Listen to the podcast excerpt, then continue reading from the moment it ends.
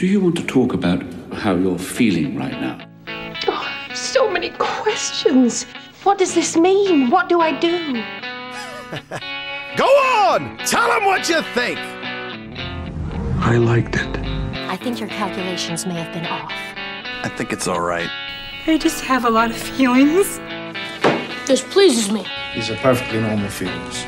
Do you even know what you sound like when you talk like that?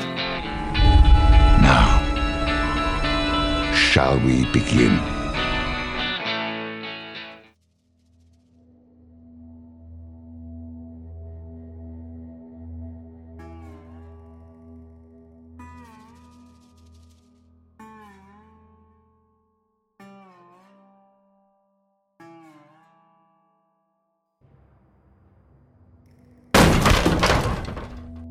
What's it gonna be, parents' genre choice? It was Nathan, the filthiest, dirtiest, cherry pickingest excuse of a man west of the Missouri River. Now you can die two ways. Genre. Quick like the tongue of a snake, or slower than the molasses in January. But it was October. I'll kill you, goddammit!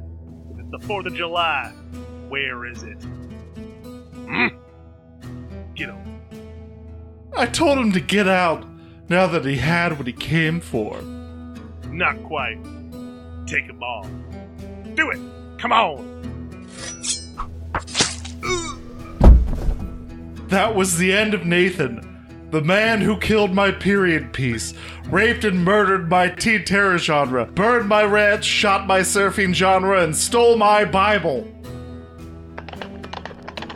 But if there was one law in the West, bastards had brothers who seemed to ride forever. But suddenly there he was, my beloved Jack. He was the one man I trusted to pick good movies, the only man. My heart leapt as I watched him ride near. I could barely wait to feel the warmth of his good taste in movies. At that moment, his lips met mine. I knew we would never again be apart. I knew that we would spend the rest of our lives watching good movies together. Forever. Oh, God. That's so good. The end. See, you can't see it, but Jack doesn't have both hands above the table while he's actually saying this.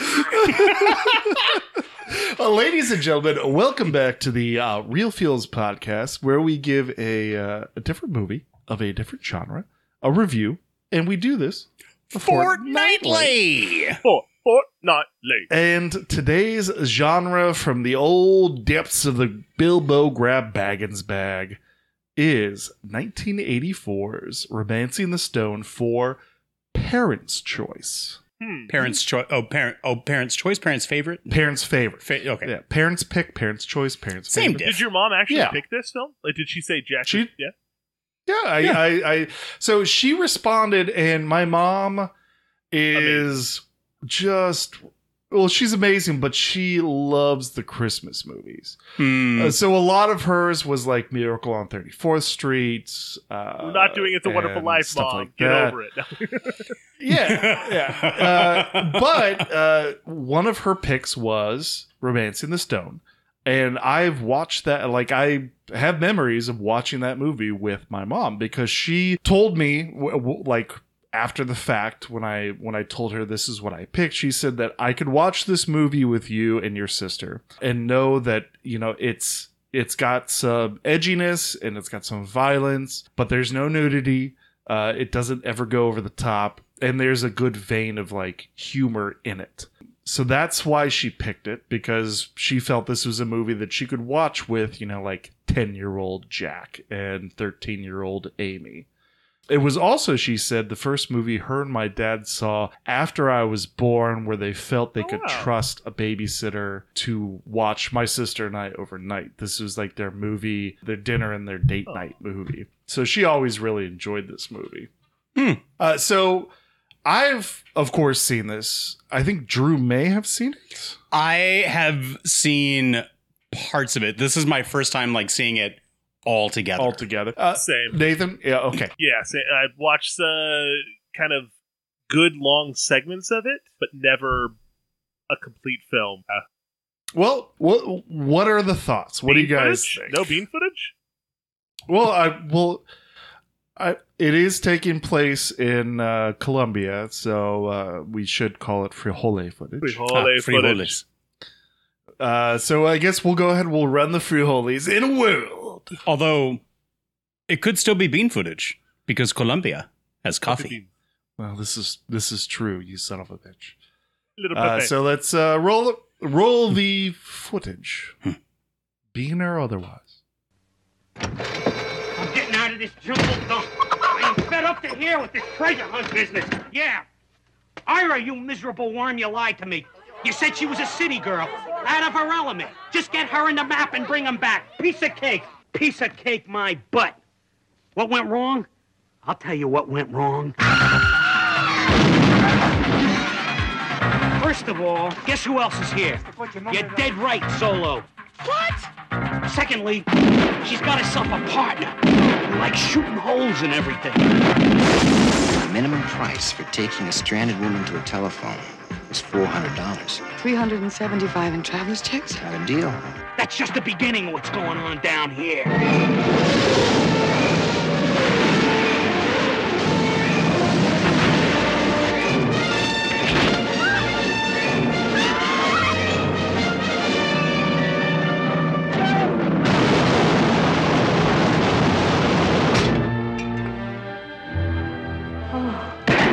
Nothing you can say that'll make me go back into that hellhole. Don't bring that up, Ira. Ira, stop it! All right, I'll go back. But this time, you're coming with me.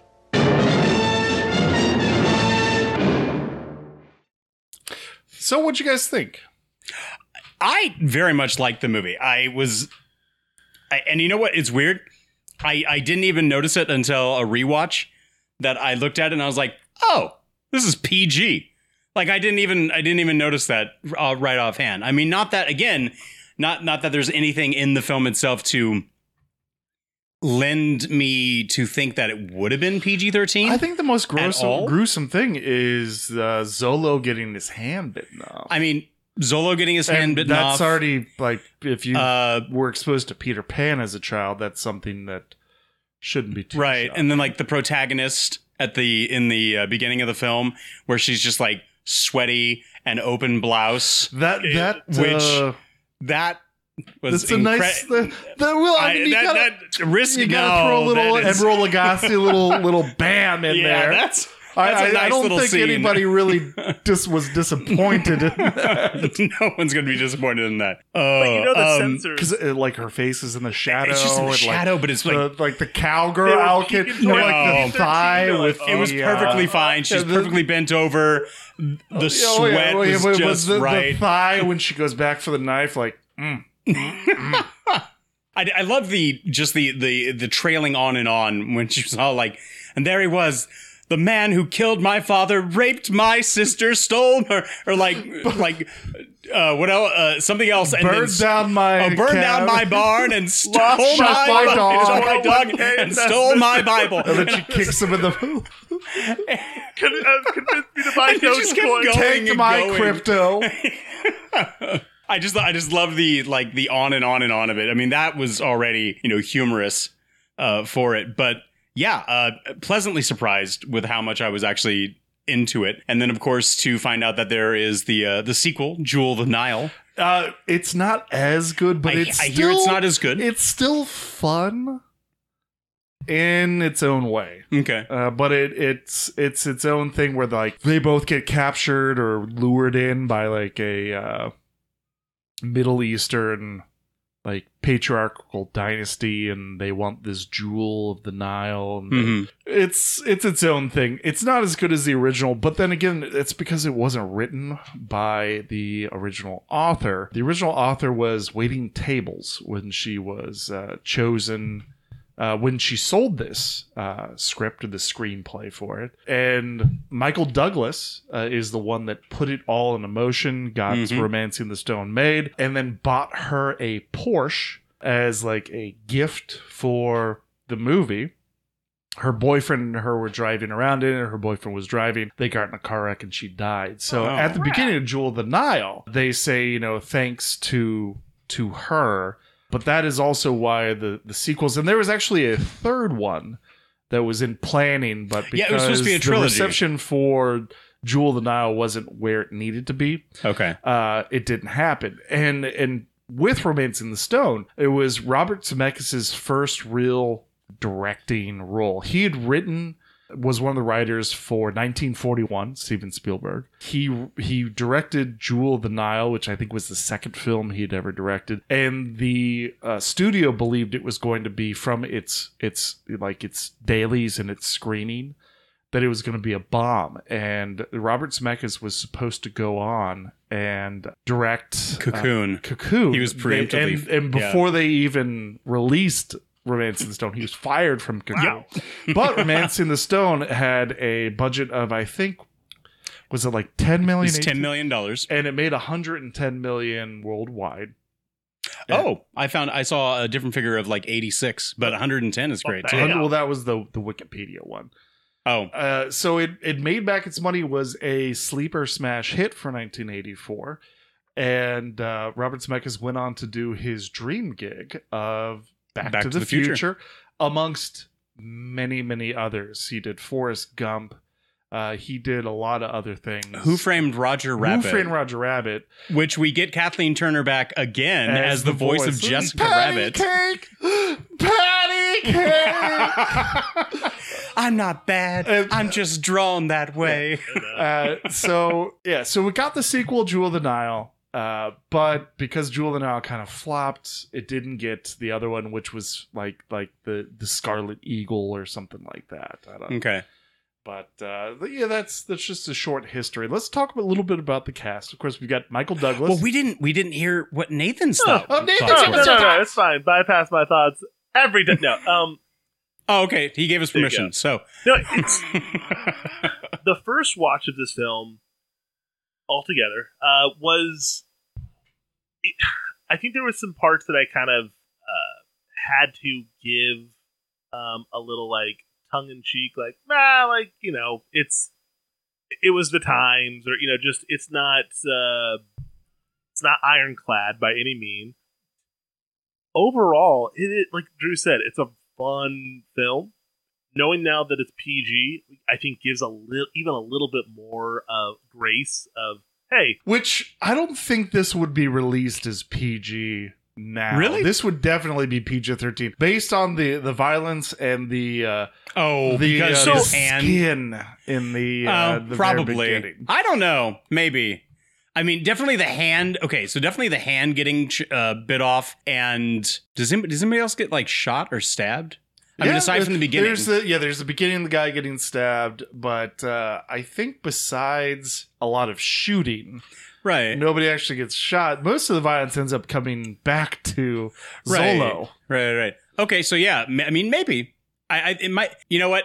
I I don't want to say PG thirteen. It might be like you know like TV like fourteen, like a made for TV, uh, extreme kind of extreme kind of film. But you do get to see the hand actually not. Not even like, oh no, it bit down Like, and there's a quick off, and scene yeah, change, and then suddenly like you see a bloody nub. Like you actually see, see it get ripped off. You know what? I'll I'll give you I'll give you the PG thirteen for the ripped off.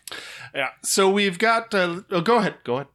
Oh, I was just gonna say that um I tried to think because on my second watch, all I could think of was if they did a remake of this in it, how would it be good? Um, and then I remembered that they just kind of did a a film uh, with Oh, the no, I was Lost City. with Ch- Channing didn't they do with- and Sandra. yeah, Sandra It- Bullock. It is basically like a It's remake. either I haven't seen it, but it's the I've seen premise I've seen it. sounds I've seen like it. a It's remake. it's essentially. I mean, a lot of things are very similar. She's a writer. She's a writer. There's the guy that she, Uh, but it's got the poster boy like the Fabio, which I think is right, Channing which is Channing Tatum's character. Um, well, he's he's and he's a model who poses for her covers. like Fabio. Right. So he cosplays essentially as this guy and goes to all like the signings and stuff. And so like that's his that's his persona and his character. And uh, I mean, based on stuff that she writes in her novels, there is a legend that the villain played by Daniel Radcliffe Good choice. Good Harry choice. Potter man, go. um uh, he wants her to uncover it because before she was an author she was like an actual like archaeologist Okay. all right so through this It she belongs in a museum. So do you. Speaking, speaking of which, slight sidestep, people often say that uh, Romancing the Stone was a ripoff of Raiders of the Lost Ark. However, it couldn't have been because the screenplay for Romancing the Stone was written five years earlier. This is very true. So- uh, it was uh, Diane, Diana, or sorry, Diane Thomas, who was the the writer. Yeah. But yeah, uh, Lost City. I mean, it. There are elements that are very similar, Yeah. but I, I'd say like half of it is is like similar. Okay. But that's about it. Uh, so we've got Michael Douglas playing the uh, sort of the hero Jack T. Colton, Which kind I- of an anti-hero more. I, he, I mean, like he's he's the like he's the loner who just stumbles upon this, Yeah. and he decides to become hero. Which I, I love. I, I honestly love the choice of Michael Douglas for this because originally it could Well, have been. apparently he did too because he produced it. Because he It's like, basically I think I'm got the the best movie off the choice. ground. but it could have it could have been Christopher Reeve was up for it. Jack Nicholson was up for it. Um, Jackie would have done good. Cl- Clint Eastwood, which I don't, I don't see Not Clint humor. being like. uh, I don't see Clint Eastwood throwing bricks of marijuana on a fire and it'd be like, Get off my lawn. what's what I call a campfire? I'm trying to think of like good like romance stuff that Clint's ever done, like where he like has good chem. Uh, This is not Brid- Bridges Yeah. of Madison County. No, it's not. Yeah, no, I'm, I'm good. Who, there was someone else that said it had had like unnecessary violence, and they passed it up. But I can't Kathleen remember. him. Turner, who I think is still very attractive in this, She's she's uh, so but good. but 20 years later, she she's got there's a there's a subreddit that I love. It's called Pack a Day Kitties. And it's cats that meow like they've been Oh, smoking oh, for wow. 20 years. And that's that's the voice Meow. that Diane, yeah, that's the voice that uh, Kathleen Turner has. Plus, she's just real swollen now.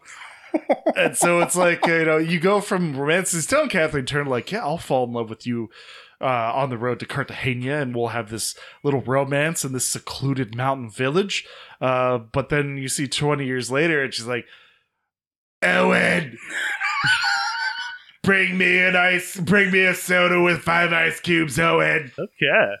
it, it is it is kind of so ma- let's let's let's go back a decade because a decade after this film is one of my one of my favorite Kathleen Turner movies. I mean, aside from doing the voice of Jessica Rabbit in Who Framed Roger Rabbit, I really like her in, in a film from 1994 called Serial Mom, where she plays a serial killer, but it's like, but she's a mom but she's like the Better Home and Gardens kind of That mom. sounds like the most popcorn film possible. it's like super Dude, funny. have you met Drew It- Hi.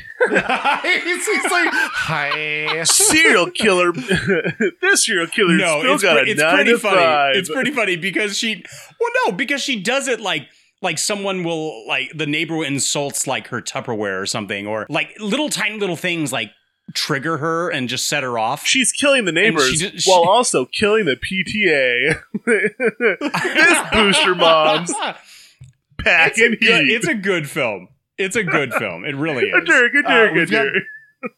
We've got Danny DeVito playing the uh, the role of one of the villains who is uh, It's uh, so random, but I but I like it so a lot. Danny DeVito and Michael Douglas were roommates for a period of time in the 70s in New York. Oh. And Michael Douglas, because he's Kirk Michael Douglas, Douglas's yeah. son, made his got his first break first, and Michael Sure. Douglas ended up moving back to LA. Uh, but he still paid his share of the rent Wow. that he had with Danny DeVito. And then when he, this was basically Michael Douglas was a lot of the impetus behind getting this movie made. right, right. Uh, that he had, he pushed to have Danny DeVito cast as this villain. And Danny DeVito says it was fortuitous. It really gave him a lot more exposure because sort of like Taxi Cab was Sure. starting to wind down at that point. And Danny DeVito playing this like little villain, like this mouthy little shit. I, I do adore his his bald his bald cousin Ira. Like they're just sort of like Ira. like they're the worst villains, but they're also the best at the same time. I d- it's, like he's on the phone with us because like, listen here, you son of a bitch, and then like he looks over his shoulder. You're the luckiest bastard in town. Like they're here. I don't know, because she likes guys. So do you, Medico. and you can see a lot of his uh, his penguin in Yeah. in some of his no, the- yeah. the, way that he talks and I, I, I really did enjoy that. Uh, we had a uh, a pre Jack Real Feels alumnus uh, out of the bellmaker slash drug dealer uh, Alfonso Arau, El who Guapo. played El Guapo Oh yeah, yeah, yeah, in yeah. the Three Amigos. As soon as he popped open the door, I was all like, El Guapo. Dude, he's like the best part of the film. Like you, there's so much tension when they're walking into the village, and like you know, Jack's thumbing the safety off his Joan cut-off Wilder? shotgun. And Joan Wilder? This is from the story. I He's love your reading to you on Sunday. I love- like, oh, It's like I read you the Joan story. Wilder. and they're all like waving goodbye, like, "Oh man, I wish we could stay." Adios, like, talk señorita. They told you I had a car. Oh no, and my little mule. It's a Pepe. okay that is i think that's one of the only things that i don't particularly enjoy about the film and it's like my smallest of gripes with it is that there are such drastically fast scene changes where when he actually said he's all like why like i don't understand why they told you i had a car. Oh my mule. And then suddenly like the next the next immediate second they're breaking through the garage door. Like there's no explanation of like oh soldiers are coming to get us Well- or this and that Yeah, but but it, it but it, does kinda jump happens the gun a little but it happens quite a few times in certain spots That's in the movie because there were extensive reshoots. and that's and I'm more than fine with that. I, it just it it throws me off. Like you know, like you're you're into it. They're establishing the story. They're establishing rapport with new characters, and then suddenly it's just like boom, new scene. Yeah, but it's kind of like the the Robin Hood drug dealer who has like his like secret escape routes. I do appreciate that a little bit. I mean, sure. I, I mean, yeah, it's fine. I just it, it's just the it's But the I mean, the, the movie is by no means. perfect. no no no no not, Not at all. But I mean, I was just saying like just the immediate jump, the the editing just it, it throws me for half a second, It- and then I'm was- back in there, It and I'm was back in. chopped up prior to its release to deal with some of the issues. Hmm. I did. I, one of the things I feel is notable about this movie is the soundtrack because it's so 80s. and it's like they have the same theme but it comes back in different ways like when they're in the uh like the the the rural village that's having some sort of unknown celebration yeah. and it's like the same theme is now like in like the villagers music where it's like the flute like like they're falling in love you have a, a xerox machine yeah it's in the back oh you speak english yeah, we all, and the Oh, here, take all a have copy. sheets I've got too. plenty. yeah full size You Yeah. know, I don't know why. Like, I it it wasn't computing to me that like a Xerox machine would be there. Well, uh, again, Robert Zemeckis, though, and this is not Xerox related, but with the the Bronco that was Pepe the Little Mule, like he kind of mirrored that in Back to the Future with the Toyota Truck, truck, yeah. that Marty McFly has in his garage that he's finally got. right, right. And it, it's maybe he's got a little bit of a truck fetish. I don't know. Maybe know. I And we do have also another alumni uh, character of Mary Ellen uh, Trainor from Oh, for from Die Hard! multiple Yeah, multiple- sources, and and she was the mom in uh, the Monster Squad. Oh yeah. She was also in Yeah. Goonies, but we haven't done that yet. So Uh, we haven't No, done Oh, I like how I like how there's a yet. yeah, But she was like she's she was like planning the the eighties mom, she eighties and early she's nineties. so perfect yeah. for it. She just has that kind of sweet, and you know, she trying to be stern but not stern enough. And in this film, Attractive, Yeah, yeah, but still like, a no, mom, still- but not like no, not like milfy. but you're like, well, no, I mean, like, I don't know, maybe yes, no. So the um Holland Taylor who plays Gloria the agent, I I love her character, but I also love the actress who plays her because she is like a dead ringer for my 8th grade English teacher. She has such a face. It's so it's so weird it, it- and you know what's odd? Like you say she's got such a face, but like, and I'll and I'll try to find a picture, but I'll pull it up for you later. But like, so the so Ruth Ann, if you're out there, I don't think you ever listen. I highly doubt you do. But uh, you look like Holland Taylor, and it always made me smile because I was all like, I have like a movie star teaching me class. Why didn't you take the elevator? Oh dear, you know because of the rapists. I never get in an elevator alone because rapists. I that entire beginning scene.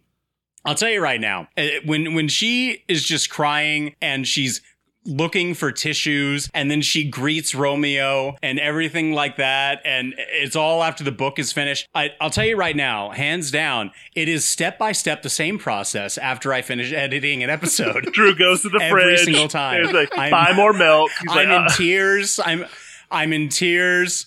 I, I have to find something.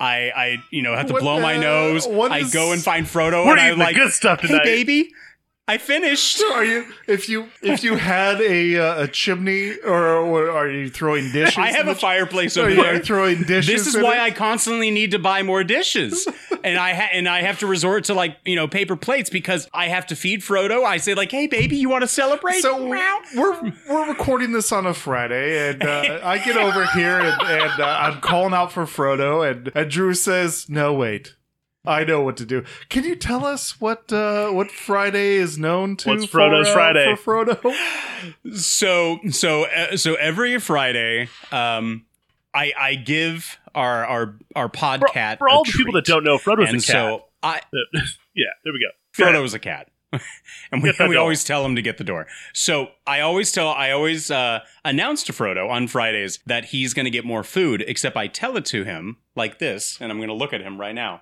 hey frodo fatty fridays Oh, that's that's a that is a look of recognition. so so fatty fridays is is what i call him and and uh, I love seeing Frodo because my wife is allergic to cats. It's the only cat I get to interact with. Uh, so, but I I was unaware of Fat Friday because he because he didn't come out yet. He hadn't come out to say hi to Jack. But as soon as I And- and you say, gave him the wet food, and I and as soon as I say, "Hey, Fatty Frodo, Fatty Fridays," Fridays," like, he immediately pokes his head What, out of his cat shenanigans? tower. You guys talking about He's like, shenanigans? "Meow, meow." oh, Frodo. But yeah, uh, it's a step by step. Give me the soap. Exact process. I eventually, uh, I cry. I finish an episode. I feed Frodo. I get drunk, and then I pass out. one- yeah, that's one that's shoot. every episode. Uh, but this was shot in the uh, U.S. and in Mexico. It was really supposed to be shot In in, Colombia. Colombia. but as art imitates life, there were too many kidnappings and there were safety issues Nice. with filming in Colombia at the time. So it was filmed instead in Mexico. It's like she's been kidnapped. Yeah, I know. It's in the script. No, she's been kidnapped. Oh, Do we have a Uh, camera so on her? Throughout. I think the the middle of the film, we don't know if uh, Jack is, you know, if it's like F Boy Island. like, is is he going to take the jewel? Is he going to share the jewel with her? I'm not trying to romance it out from under her. Uh, you know, we got to get out of here before Batman shows I up. I feel like they could have done that better though. The the whole like re- the reveal is okay, but Why was it in the bunny statue? that was a weird. That could have used I a little found that- backstory. I found that really odd. Like, I mean, if it's if it's meant to be this like famous treasure and this and this big old jewel, and then that's fine. Like, but like the the bunny threw me off. I don't know why. And what would have happened I mean, if she said like, "Oh, but it's just in my so books, weird. the the person hid it in in the statue, and then he breaks it, and there's nothing there." He's like, "I think that was the treasure." Oh, It's a oh no. fake. you can see by the Junior. lines here. I can't believe what Oh, you no. did. An Antiques Roadshow was coming next week. We could have been rich. Uh, so our uh, our protagonist, for the most part, uh, not only is is uh, Dan DeVito and his cousin Ira, which I still think is a, just a great name for a bad villain, which Sure. is what Ira is. But we've got uh, Comandante Zolo of like the guerrillas paramilitary police, yeah. uh, with his signature weapon, the uh, the the Heidi knife. With Oh, the his- switchblade. the, well, it- the switchblade, yeah, but I always thought the switchblade sort of like came up from the side. This Like comes out from the top. But it, but it is it is uh, it like uh, I feel like Paul Hogan like is in the background going like, "That's not a knife. this is a knife." That's a spoon. I see you play knifey spoony before. But uh, he does he does play a a very swarthy and uh, terrifying sort of villain. I mean, not only uh, once he is in uniform, but him going to New York and then suddenly he's he must have been able to get the same flight back as Joan Wilder apparently because he's in uh, Colombia uh, and leads her guides her towards the bus that is going in the complete opposite direction of Cartagena. Yeah. I kind of Uh, wish that they would have elaborated a little bit more and gave him more of a reason of like why he's doing this and what and like the eh, why take her away from it? Why almost not just like um take her closer? To, Yeah, we really don't know why Zolo is involved in the first place because Ira and Dane DeVito know. So Zolo has to have some sort of insider information. But that's not really ever presented yeah, to it's us. neither any here nor there. I mean, it. Yeah, it's also kind of weird how to find her. The only reference document they have is to not like take off the book jacket and keep No, the no, photo no, no, on the no. back of the book, but let's carry around the entire book, like both Danny DeVito and both Zolo did. And it does have that last crusade sort of feel like you have the book in the pocket. brought it here? I sent it to you so it wouldn't be falling to their Marcus! Marcus would agree with me.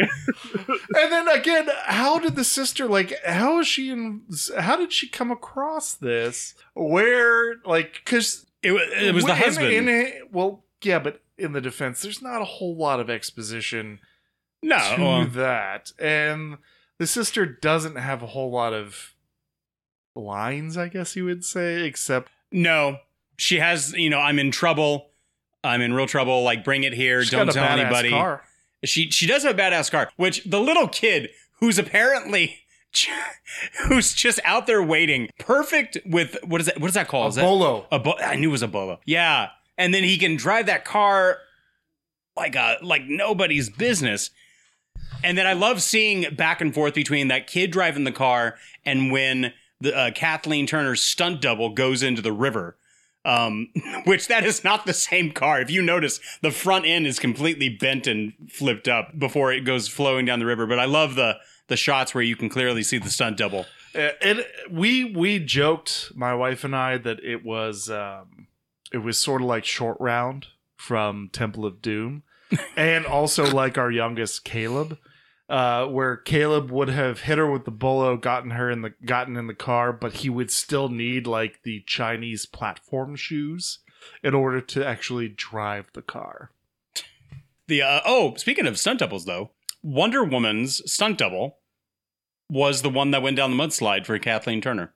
Uh, uh, Hades love their their water slides. The Goonies, uh, Romance. I just love that. Like immediately after she goes down, Jack's Jack's face is just like, oh shit.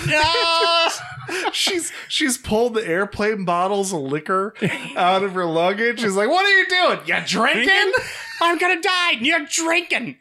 So when when you mentioned the mudslides, I instantly thought of uh, Honey I Shrunk the Kids and like that kind of like copious amounts of water and just flooding, and it made me reminisce. I was like, oh, I remember that movie. These were Italian. Now they're Moranis. practical. And even though it's a PG thirteen movie, they find the crashed drug smuggling plane with the dead pilot. The great. They the get great high. They, they find the uh, the bottle of tequila, uh, and I do love the uh, the Bushmaster. Like it's one of the deadliest snakes, but they're awful tasty. Tasty. Uh, but so th- as it wraps up, we find uh, towards the end, during the escape from finding the the Corazon, the heart, Jack and Kathleen Turner are separated. Everyone finds themselves back together with Ira, Danny DeVito, and Com- Commandante Zolo. I do like it when they they butt stroke with the rifle Jack in the crotch, and you just hear a clink, and then he does like the cheeky little cheeky cheeky little Wiggle wiggle, like I. I was hiding this in my Hanes or my Fruit of the Loops the entire time. like like mouth in uh, the Goonies, where she, he's like, "Oh, oh my!" and like he's spitting them out. Aren't you the one they call mouth? Spit it out. uh, and then that ends up on the boot of Jack Colton, which he gives a nice flip or a kick into the night. As he says, choke on it. Yes. And then, of course, landing in uh, Zolo's hand as he catches it before it's, he gets Captain Hook. It's he gets Captain Hook. I I understand what they had to do with it biting his hand and then ripping it off, but I'm like, as soon as that hand got chomped down on, that alligator would have rolled, and it should and it should have like immediately pulled him into the water. Like it, there, there's no like, oh no, let me pull back and have it rip off the hand. Yeah, I- which I is fine. Which I is fine. Um, I think the only other question that I have pertaining to that alligator: how how did it get out? how did it get out of the water and onto the walkway? It's got to, nice snappers. to, to apparently Look try and snappers, escape Drew. into the river. You know the alligator that got your hand? Well, I got his head. Just tap it in. Just tap it in. Yeah. Get an old tappy. Tap, tap, tap. I do, and I like the like the the subtle nod to like that he like went in and killed it or The whatever boots with the the boots. I'm like, yeah, that's there you go. That's that's a good way to like answer a question without having to like show it or go into detail. You know, just like a haha, he got Yeah, it. I mean, you, you had to know that was coming, especially with the boat sitting there outside her apartment uh, at the end. Well, and I, I really did enjoy the final scene with uh, Dan DeVito and his cousin Ira, where Ira gets in the speedboat to take him over, and he's and, and Dan DeVito is on the dock, and he's just like, well, "What about me? When, when are you coming back? I'll send the boat for you. When? When are you gonna send the boat? Soon? How soon? Very soon." And then as soon as the cops pull up, Dan DeVito's just like, they went that way. They're like, there's, there's no Get love him. lost amongst the thieves. Well, I mean, even when they're being, you know, caught by Zolo, he's all like, these hands, Ira, these hands, which I'm going to rip every limb from your body. And then, like, the gun's cocked. He's like, later. I think Danny like is the best of the villains. Well, because it's who we see holds it more down. of. when, when Zolo gets in the car with him and he's like, pointing his, Oh, he's like, don't I I recognize hate- it? I hate oh, Americanos. comprendo. Uh, I hate Americanos. They, too, too, I spit on them. Peh, peh. Oh, you must be French. Look at them snappers. but it does end with a a so happily ever after. Happily, happily, Happily ever, ever after. Uh, we do see a little bit of that ever after in the Jewel of the Nile. If you guys do care to watch it, I don't really foresee us doing it on the Real Feels, but you never know. Um, Parents' choice. part Two. two, Electric Boogaloo. Revenge of But other Jack's mom. Other than that, uh, I feel she did pick a at least a watchable movie for general audiences. Uh, it, it- which with my mom, I thought it was going to be just way too much. like, and I had to preface it by saying, like, we already did Sleepless in Seattle. so I, I I feel that her number one choice was was this one. Um, so we should probably get into Oh, oh. Segamontes.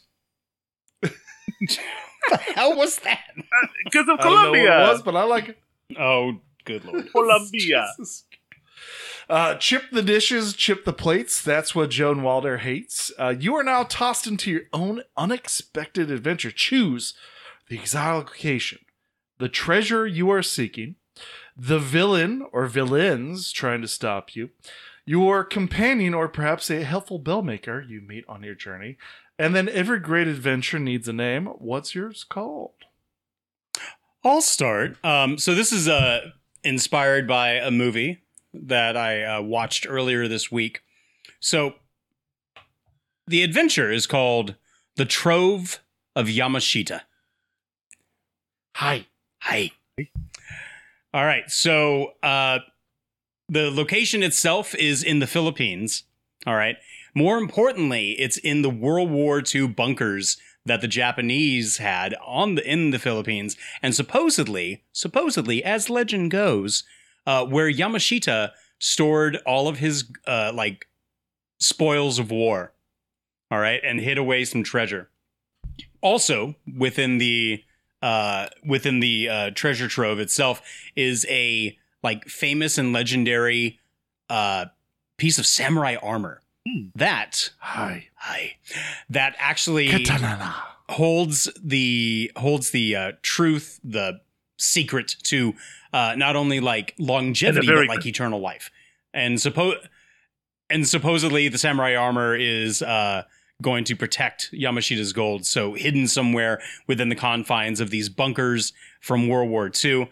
Um, the the villains that are trying to stop me are actually a private pharmaceutical company that are going under a random name and they're hiring out mercenaries because they want the armor. They can give two shits about the gold. It can it can help with whatever, but it's the secret to longevity and long life that they can keep away from everybody. And uh, the person that's going to be coming with me, I couldn't decide between the two of you, so I'm actually taking you both as one person. But uh, I'm going to be calling you Chuck Nathan. Jathan.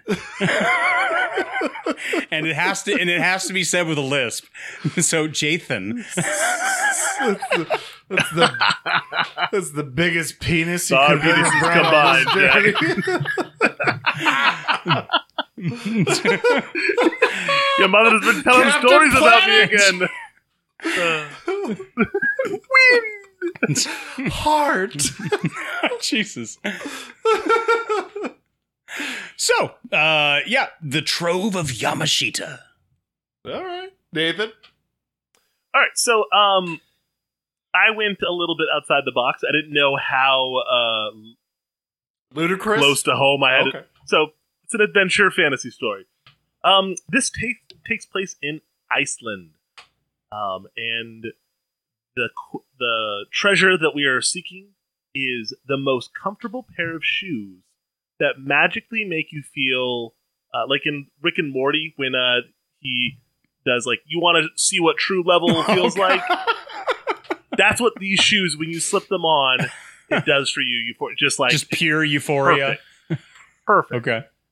Um, the villains are played by both Carrot Top and Machine Gun Kelly. Because I, I despise both of them, so why not? Uh, that is just, the most you know, random pairing. Not for Nathan. And- though. and my uh, companion is Gunnar, the Icelandic local. He that also learns a very valuable lesson in the end. Um, and this will be the adventures of lava and ice. Uh, because I am from Ari- I'm now from in Arizona where it is lava, and and it'll be a it'll be a great um, chronicle. You know, we'll we'll do an adventure over there. He'll do one over here in the states, kind of like a Rush Hour Two situation where and don't ever touch a white man's computer. yeah. Oh goodness. All right. So, in the dark days of World War II, a young German butcher's apprentice escapes and disappears into the Alps and is never seen again. A small party of SS searches fruitlessly, but with the Soviets' capture of Berlin, Berlin, the Allies driving into Bavaria, and the sudden death of the Fuhrer, they are quickly retasked for a final defense of the fatherland. I find myself in possession of a map and entering the Alps. But I am not alone. I'm being pursued by modern day Nazis, agents of the American far right, led by Proud Boys, and Congressman Matt Gaetz. Oh my god. Cornered in a closed valley, I'm rescued by the lovely mountain shepherdess Hilda. We escape to a secluded Austrian mountain village, and there I see a key clue Der Wursthorn, or Sausage Mountain. After spending the night in celebration with the locals, we make our way into the hidden grotto beneath Der Wursthorn, and there we find, carved into the grotto walls, the recipe for the fabled Wurst der Götter, or sausage of the gods. One bite of this divine cased meat, and all earthly illusions and prejudices fall away. The consumer of the sausage becomes enlightened by the true meaning of God and faith. The urge to make war, discriminate against others due to race, class, sexuality, and pass, tru- pass on false truths all disappear. That God is not found in a church, but in a humble plate of savory cased meats. That's right, folks. The sausage that Jesus and the apostles were served during the Last Supper, also known as the Holy Grilled. Join us this Christmas for the theat- theatrical release of Lord of the Links. One sausage to rule them, one sausage to bind them, one sausage to bring humanity out of their darkness and align them. This holiday season, you will find that all that is gold does not glitter, and sometimes just a sausage that sizzles can link humanity together. I bring you Lord of the Links, Worst of the King. Whoa. Jack was ready. I almost thought that you were going to go more of uh, like the love story between you and the uh, the gal that she's, you know, like what happened to you are my sun, my moon, and my starlit sky. It, it went away.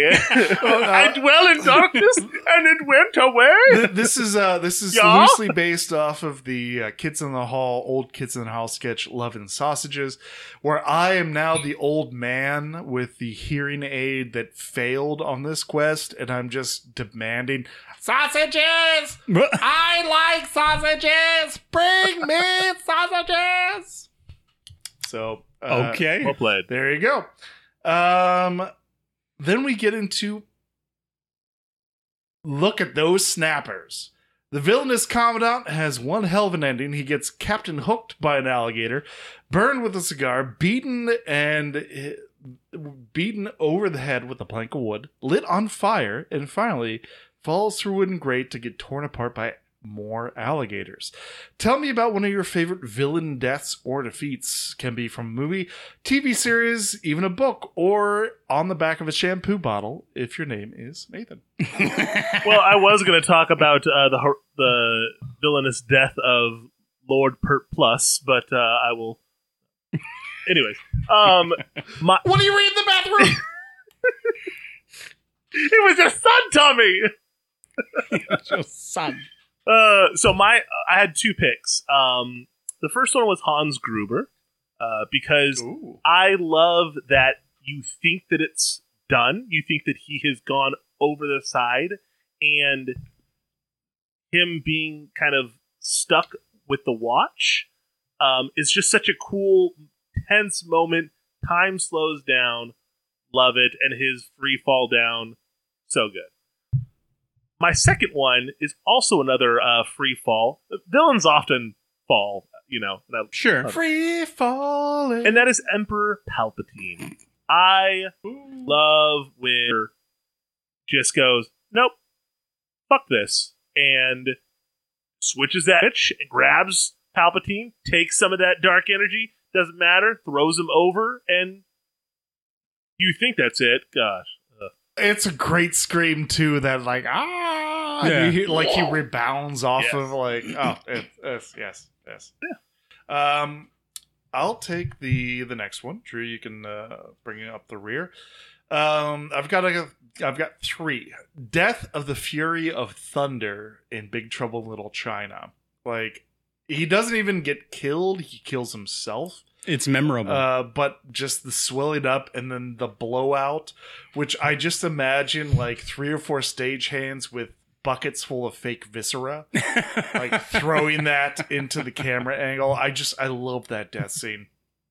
Also, the episode of South Park, which was also Chef's Final, oh. where everybody who dies spontaneously and violently But is Chef a villain shits there? themselves.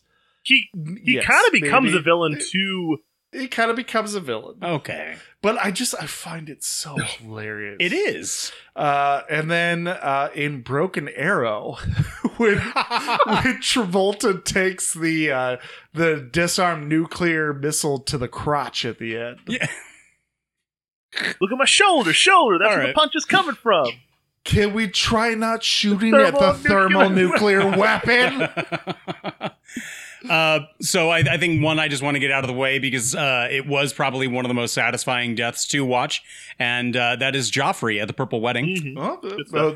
well, it, it Yeah, yeah. wasn't the red wedding? no, Red Wedding was um I never heard it called. yeah, the I was like, Wedding before. I was, like it, it, was that what it was called? no, it's it's it's called the Purple Wedding.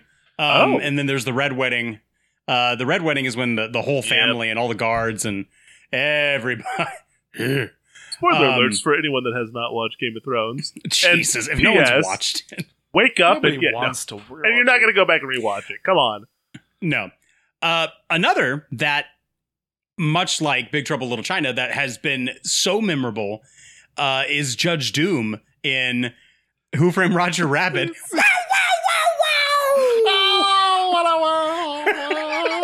As he melts in dip. Uh, that always made me laugh and also was kind of terrifying as well at the same time. Um, Do you remember me when I killed, Killed your your brother? I look just like this. uh, one of my favorite uh, kills of a villain in a horror movie, and it's just it's just fun, is in Child's Play three. Chucky is chasing down uh, Andy, and he's also chasing down this other little kid, and I forget forget his name, but they go to a carnival, and Chucky drops into these rotating blades that are underneath a carnival ride, and he just gets like sliced diced julienne fries just pieces go everywhere. So i always love that. And as a honorable mention uh when Gul Dukat is uh submitted for like a thousand years of pain by the prophets that that's, That's for a fitting ending. that's for me and jack watch star trek nathan Oh, yeah. Don't wait for the Uh, translation. Answer him now. Uh, so our next one is a dreamboat. Jack's dream comes true at the end as we see his magnificent yacht in the middle of Manhattan. What big ticket item would you buy with the proceeds from the stew?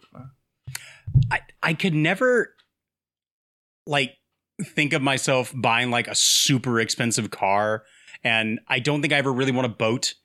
Um, but I, I will say that if I had enough money and I could get myself something that is like super um, simple and either like it's just for me or maybe me and another person, but either like a cabin out in the woods somewhere where it's like my little property, um, or a, a some beach home that is not going to like you know be skyrocketing, but something simple out of the way, and just something that I can that I can actually enjoy and Yeah. have an escape with. Uh, I I did the same thing. Uh, cabin in the mountains, uh, but like ultra secluded. Like you know when you're driving through parts of California and you see like these houses, like they're not on top of the mountain, but they're all on like the foothills, pretty close. Like Yeah, I want one of those. Like there's a gate and fuck off. I'm in my cabin.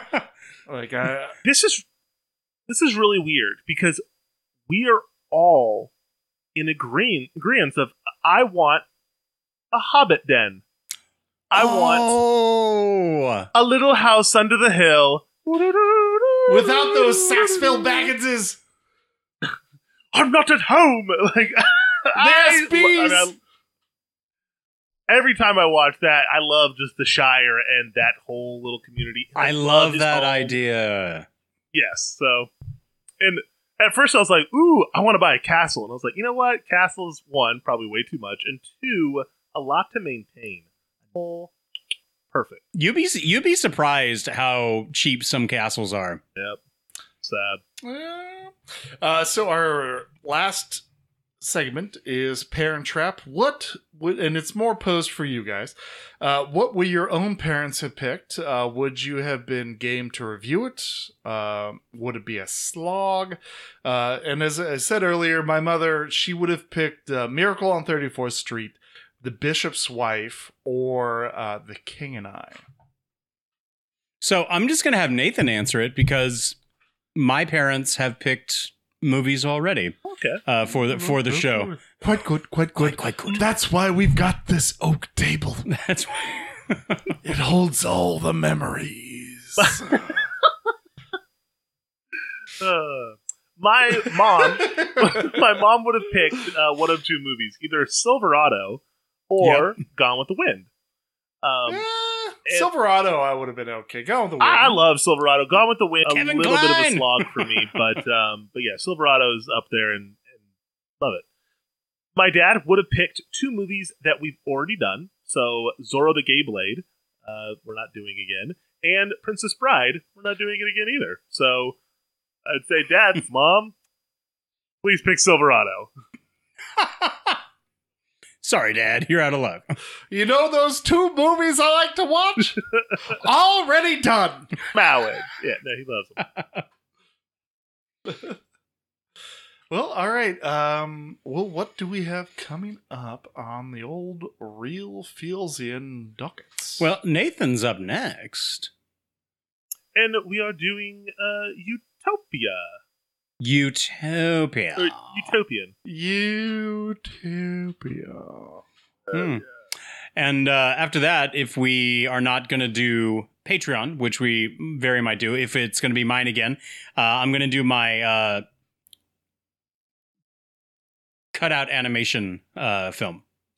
Uh, and again, if we don't do Patreon, uh, my next one will be, I believe it's Cyberpunk. Ooh, cyberpunk. Ah, so, what would you guys rate Romancing the Stone? Um, this movie is kind of like a tiger's eye gem, where it's not not super valuable. It's not you know the best of gems, but it's it's kind of cool. Have one, you kind of like it, and I liked this film. I didn't love it, but definitely enjoyed it enough to watch it twice and not bitch about it. I was like, ah, if anything, got a little bit more out of it, a little bit more squeeze. Okay.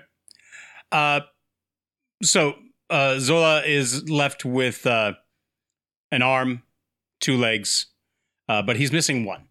So this this gets a uh, a three out of four of his uh, of his limbs left. Uh, if I was the uh, questionable underground fence that uh, they sold this jewel to, I would probably give them 80% of its actual worth, maybe 75. Uh, it's it's a movie that is like I like we've gone over earlier, something you can watch with pretty much most of the whole family. There's not a whole lot in it to raise eyebrows.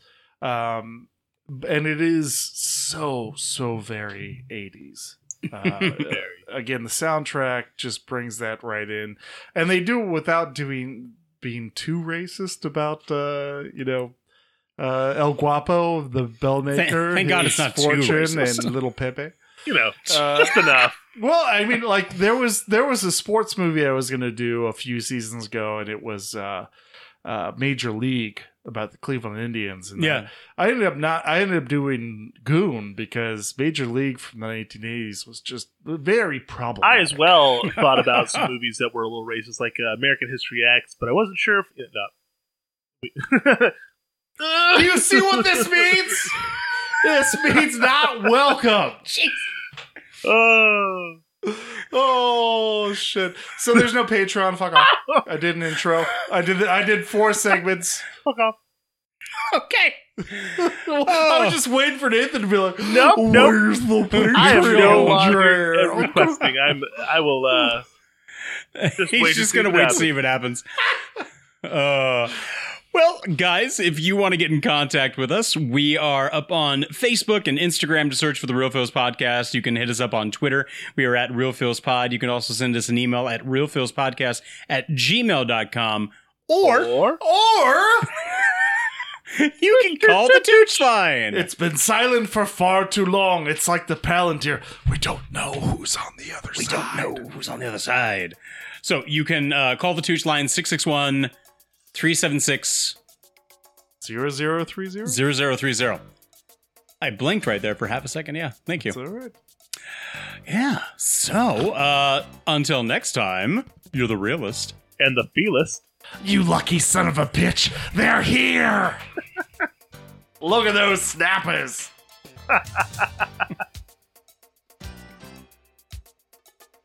All right, and we stop.